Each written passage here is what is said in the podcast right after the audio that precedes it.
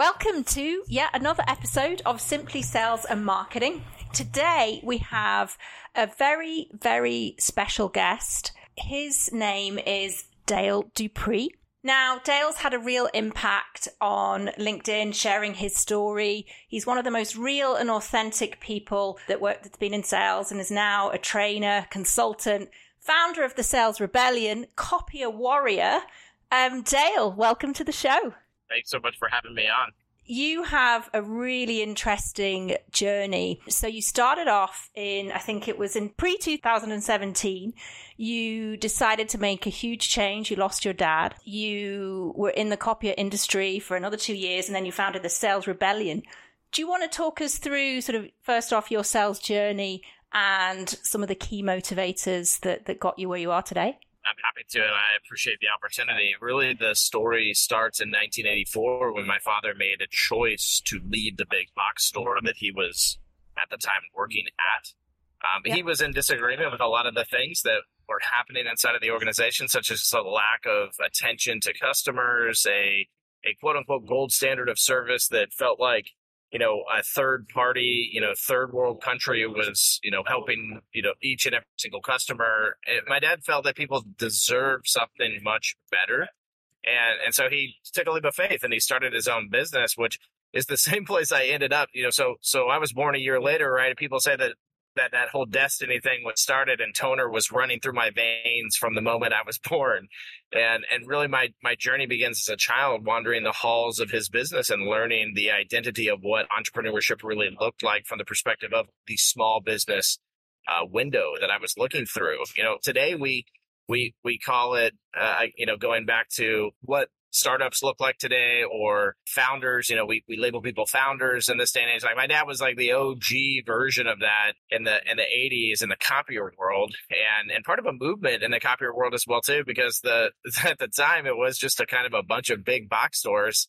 And he was one of the few people that decided, hey, I, I'm just to do this on my own and figure this out uh, which you know evolved over time, and and and more people became single line distributors or multi line distributors instead of just being the manufacturer uh, which I think is a really fun part of my father's story that he was kind of at the, the forefront of that type of business model and transition of business model. But I digress. What, what it did for me again is it just gave me a look into business and, and, and that identity of, of happiness as we, as we seek it and search for it instead of just, Hey, I want to work somewhere, make money and pay my bills. But Hey, I want to ultimately be very excited about what I do, be very happy with what I do, and and do something also that impacts the community around me as well, which my father taught me very distinctly throughout those years. My my actual sales career started at 17. I pursued music and was signed to a major record label. I actually started with Pluto Records, and then which is an indie label that housed some pretty big bands. And then I ended up on Warner Brothers Records,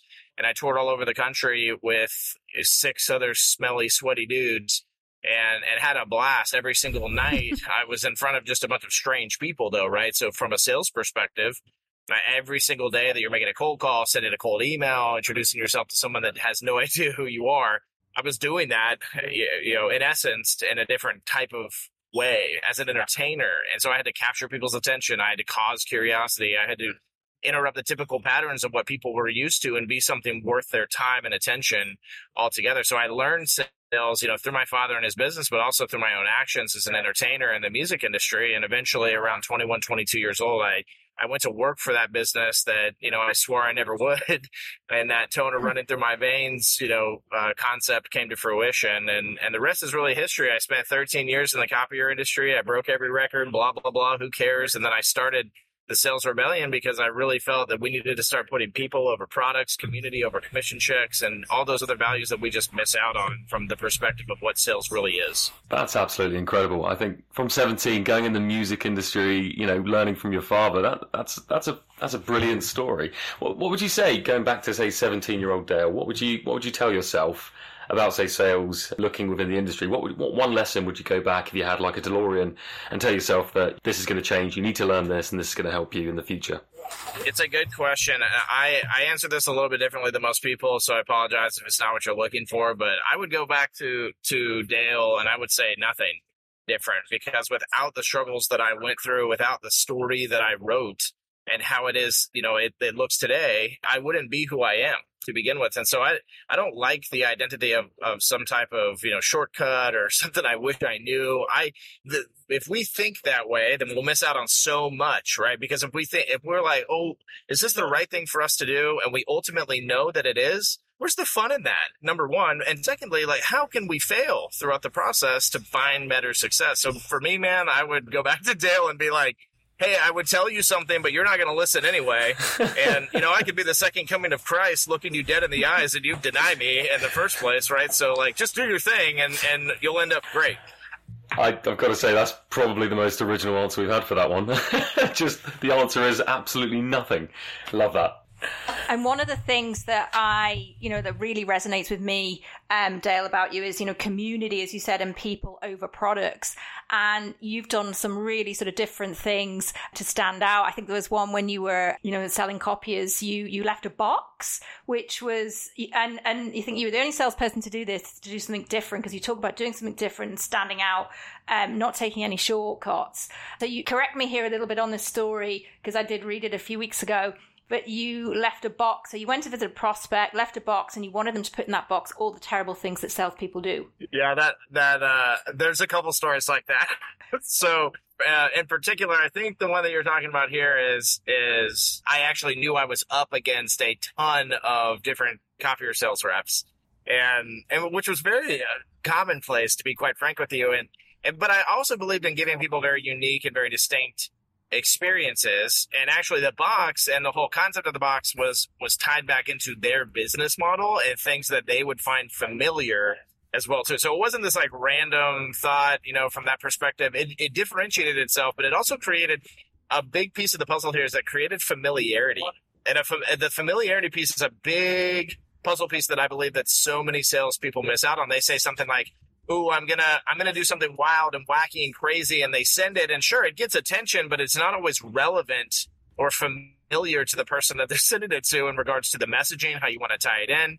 Right. So, like, for example, I'll give you a, a good example. We have some rebels right now that send out cutting boards, and you'd be like, what is that?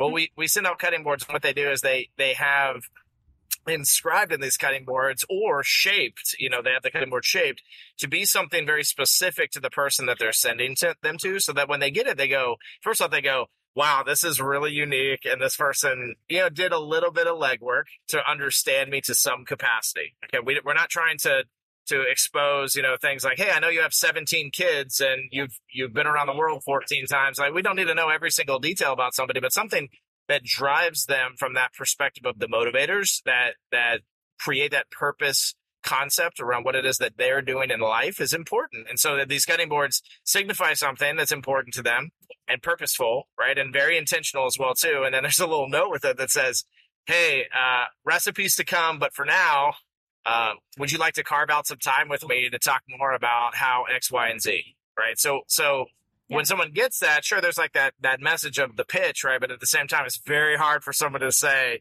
that you didn't make an effort to get this done, right? Instead of just like going down to things remembered and buying a random box and you know with a piece of jewelry in it and sending it to me, right? You really intentionally put something together here. So it's not just about standing out; it's about connecting with people for us. And that the rebellion, that's the thing that we preach, we teach, and that we live by ourselves in all cases. I was, I was going to ask, is there going to be a marketing rebellion on the way? That'd be that'd be a good one next. Yeah, you, well, you know, there were like the same time we launched the sales rebellion, there was actually a gentleman that that launched a mark a quote unquote marketing rebellion. I think it, it's a book that he put out, right? And I've never read it, but I've heard that it, it's it's awesome. I should probably meet the dude, but but yeah, we we rebel in the marketing and sales world every day. We believe that the two of those things are very much the same.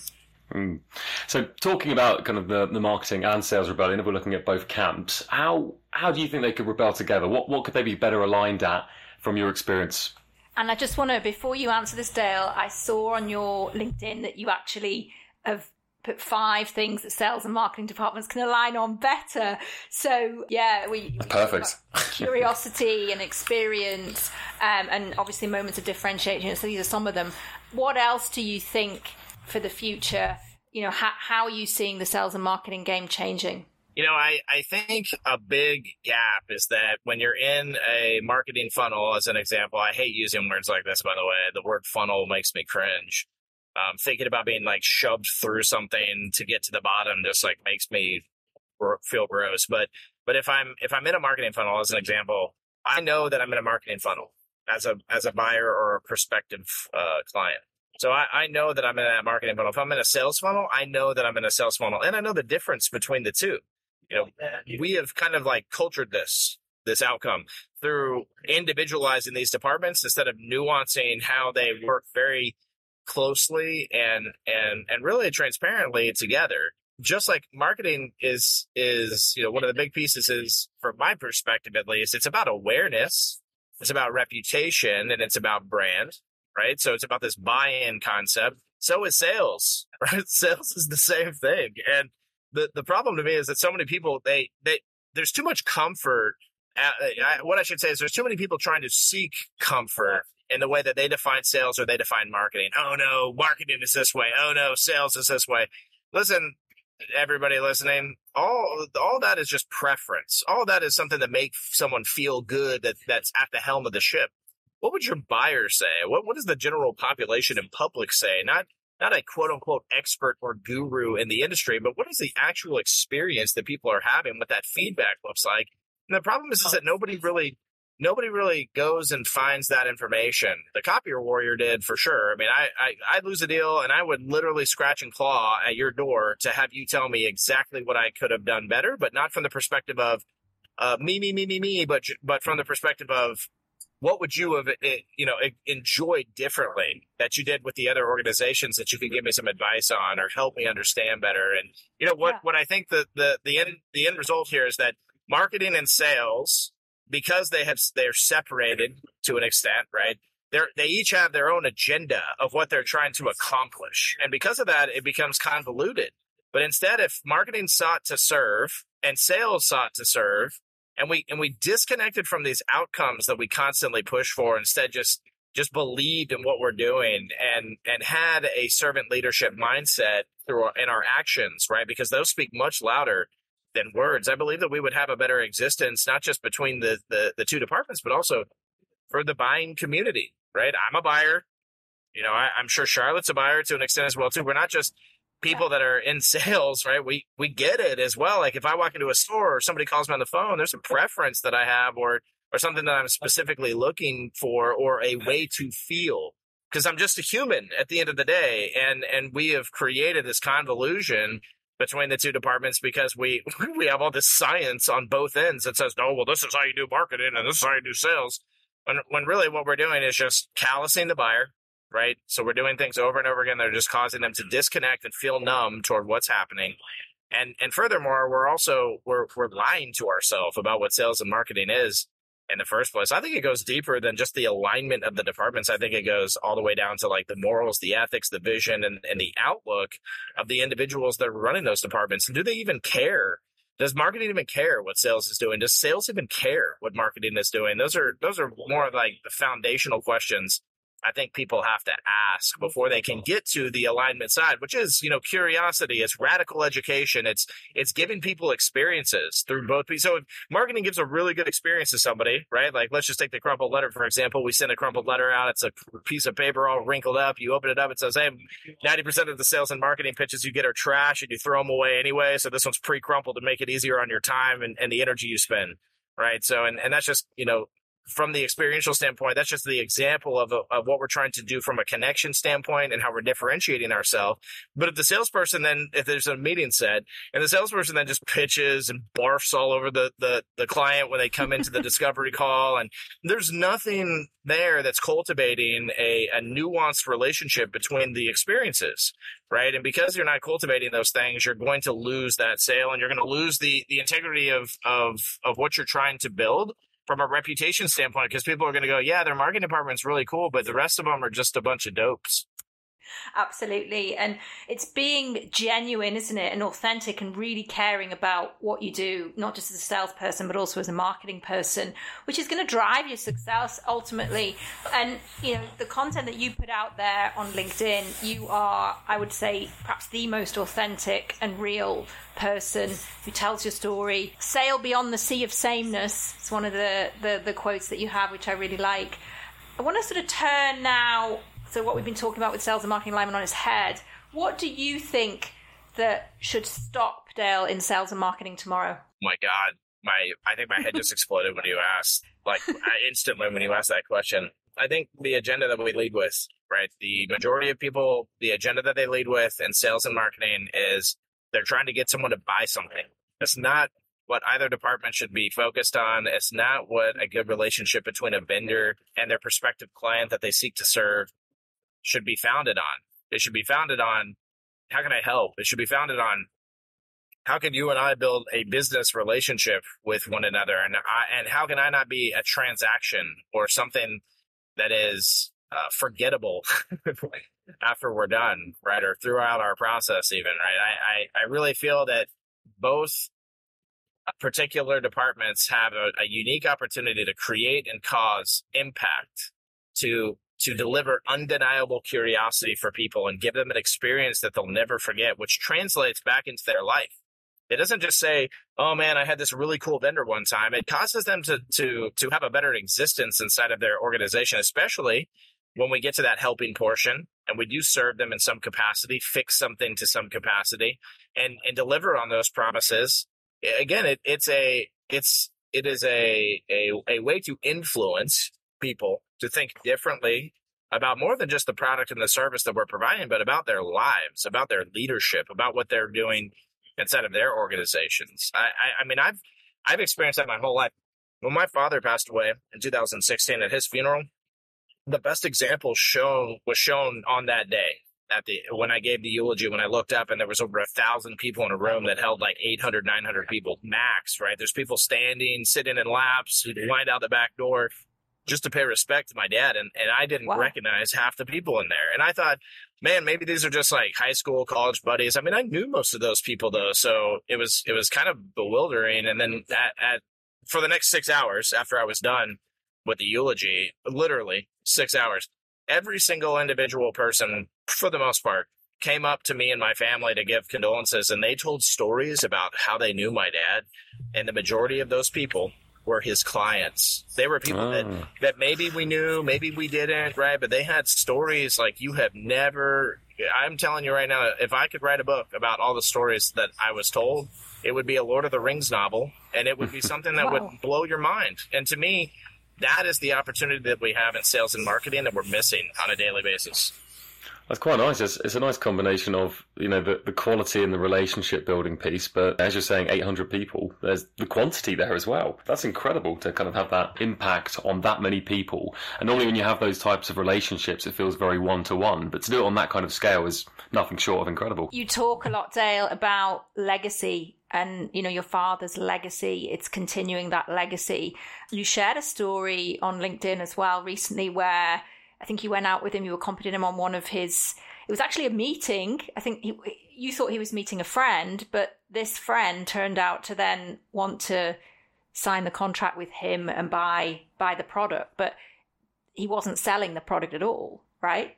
Yeah, it was it was that was an interesting moment for me in my life. I I still remember it very vividly. There's a lot of things I remember very vividly about my dad and the things and the the I should say the activities or the instances of being able to impact people that that he took me through. And and he and he didn't prepare me for those things in, in a way that I think most people get prepared for. Hey, so we're going to meet this guy. We're going to do this. We're going to do that. I mean, it was just like my dad was so casual, nonchalant, and his focus was always on how can I just meet someone where they are and yeah. and and what is their need, right? So yeah, we did. We met up with this guy for for a coffee at this little breakfast spot, and and it was a really interesting conversation for a solid like hour, forty five minutes or so. That him and my dad just bullshitted and had a really good time. and it was, and, and honestly, I thought, I was like, how have I never met this guy? Like, you know, I, I was like, this guy seems like he's known my dad forever. And and by the end of it, you know, all right, Curtis. So tell me a little bit more about the copy, the copier. And and uh, by the way, I brought my contracts and pulls out. I mean, it was insane. And and and as I got deeper into the industry, and I really understood like the fact that I couldn't replicate that in a day, in a week, in a month. That like you had to play the long game. You had to be intentional. You had to want to provide experiences that were much different than the typical salesperson. It, that it it came to fruition in that moment, right? When I when I experienced it with him as I was learning, but man, it was a reality check when I was doing it by myself, and I was thinking, how do I get to that place? How do I how do I do that? And really, there's there is no script or playbook, right? Is what I've I've also found out over the course of my life. And, and my dad always laughed at me when I would say things like, Yeah, I'm trying to kind of like do it like you do. And what would you suggest? And he'd just laugh and say, Dale, either you're authentically willing to serve people and, and to be yourself and to show up and meet folks where they are and provide that expertise and, you know, through that knowledge, through that experience, through that belief in yourself or not. Like it's, it's kind of just, that's just it, buddy. And, and so you have to cultivate this on in your own way you have to think about the way that you've cultivated relationships leading up to this and you got to say this is a commitment and either i'm gonna i'm gonna be in it or not and, and my dad also told me in those moments he said listen in the process of doing this you're gonna hear people say things to you that that are that are gonna be you know along the lines of without you know actually verbatim being this that they don't need friends right in their business you're gonna feel that yeah. way about the, the way that you approach people but that's not the point what people need is they need a servant leader and that and that that transcends a friend. That transcends a salesperson. That that is something ultimately that focuses on the not just the long term here on earth, but from the perspective of your time and existence, but what's next? What will the next generation say about you, right? How will that pass on beyond just that moment? And and so for me that that was a pretty big moment in my sales career for sure, and it and it really helped me to understand what it is that people truly desire. Mm, it's kind of mixing the the old business tactics with the new there. So Dale, we're coming up to nearly the end of our allotted time. We normally ask kind of each each one of our guests to come up with one one tip for the audience or one key takeaway. And yeah, you've gone through a number of things, but what would you say is kind of the one tip you want the audience to listen to and take away from from this chat? I mean, honestly, I would I would tell people that that are listening just based on this conversation to me, like when when we're out being salespeople, as an example, we're typically not being as genuine as we say that we want to be, right? And so beyond the tactics of what people are hearing right right now during this conversation, but beyond my story, even that you're hearing and thinking, well, like Dale has all this unique stuff, and this is why he's you know has the success that he has. Like any of you can replicate this in your own way through your own unique story as well, too. But it's about that genuine, empathetic mindfulness that you carry as a rebel into your sales career. And I, I hope that that's what people are hearing more so than anything else. To be very blunt, I feel we don't do that enough as people. That if we're sitting somewhere and we're watching a person struggle to back their car in, you know, parallel park, right? We're sitting there and in our head making fun of them and laughing. You know, who's the person that will stand up and walk out there and knock on the window and say, Can I help you? Can I help you do that? I'm pretty good yeah. at this. Right? Like we we as people in general are too timid. We are afraid of. Oh, I can't say that to the to the buyer. They what would what, how would that make them feel? What would they think? Well, is it raw and genuine, and is it the honest truth and blunt, you know, uh, moment that they need in that in that instance? Then give it to them. Right, be that thing for them, whether they buy from you or not. You have absolutely have the opportunity every day to impact people beyond the sale to cause change in the way people think and the way people function and the way people do business. And for anybody out there that hears things like that and goes, okay, Dale, in your, you know, fairy tale land with your Skittles and your rainbows and your unicorns, good for you. I, I don't really care if that's your attitude or your outlook on it, to be quite frank. What I care about though is the identity of what it is that you'll take from what I'm saying into your own life. You don't have to be as fluffy as I am, right? Is what I'm saying here. I'm saying that you need to be principles in the way that you approach these things. And whether you believe it or not, I don't know that my dad knew that in 2016 when he passed away, what would what would happen.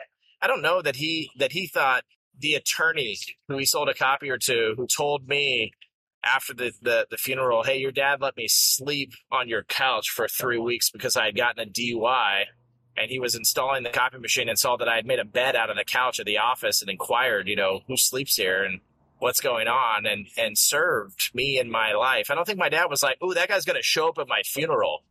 Right? Or, "Ooh, I'm going to change yeah. that man's life." I think my dad thought, "I'm going to meet this person where he is." And so again, if you at the end of the day, if you hear any anything that you take out of this from my own perspective, right, and the things that I would like for people to hear would be to be you to to go out and, and think bigger than I have a hundred dials today. but to think I have the opportunity to be able to impact the lives of people on each one of these calls that I make. And, and to, to take that genuine, that empathetic, and that mindful characteristic of a salesperson that most of us shy away from into your conversations, into your interactions, into your success, because that is what choosing legendary is all about and that will create a legacy that is worth leaving. Absolutely love it. And as you say, you sort of live radically in your expertise and become something desirable that provides value beyond the surface level. I have so many other questions that I want to ask you, and conscious that we probably need to do another episode. Change the freaking game. So it's one of your mantras. Tell us, Dale, where can people find you? You can literally go to Google and type in Dale Dupree and you can find so much stuff. However, you can also go to salesrebellion.com. You can head to linkedin.com backslash I am backslash copier warrior for daily content. I'm on every social channel. So is the Sales Rebellion at Sales Rebellion to find us. Come hang. We, uh, we would love to have people as uh, part of our community and to build this, the sales kingdom that, that the community deserves. And we'll see you all on the next episode. Don't forget to leave us a review, give us a star rating, give us your feedback. We always want to hear from you. See you on the next episode. Thanks, Dale. Cheers.